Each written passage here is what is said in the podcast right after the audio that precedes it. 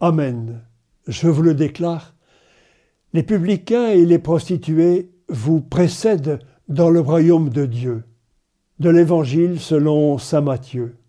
Ce n'est pas parce qu'elles sont prostituées que ces personnes nous précèdent au royaume des cieux. Ce privilège d'être les premières laisserait à penser que le Christ aurait reconnu la prostitution comme une fatalité, une normalité comme quelque chose d'indispensable au service des hommes, comme beaucoup le pensent encore aujourd'hui.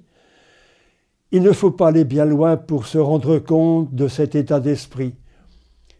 Il suffit de se rappeler que les sénateurs ont voté contre la loi du 13 avril 2016, loi qui pénalise le client de la prostitution. Rappelons-le ici que c'est bien cet homme qui, par sa pratique, abîme les femmes et enrichit les proxénètes et leurs semblables et fait exister cet esclavage.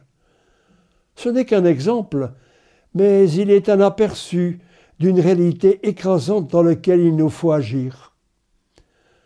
Alors, qu'a voulu dire le Christ en s'adressant à la foule?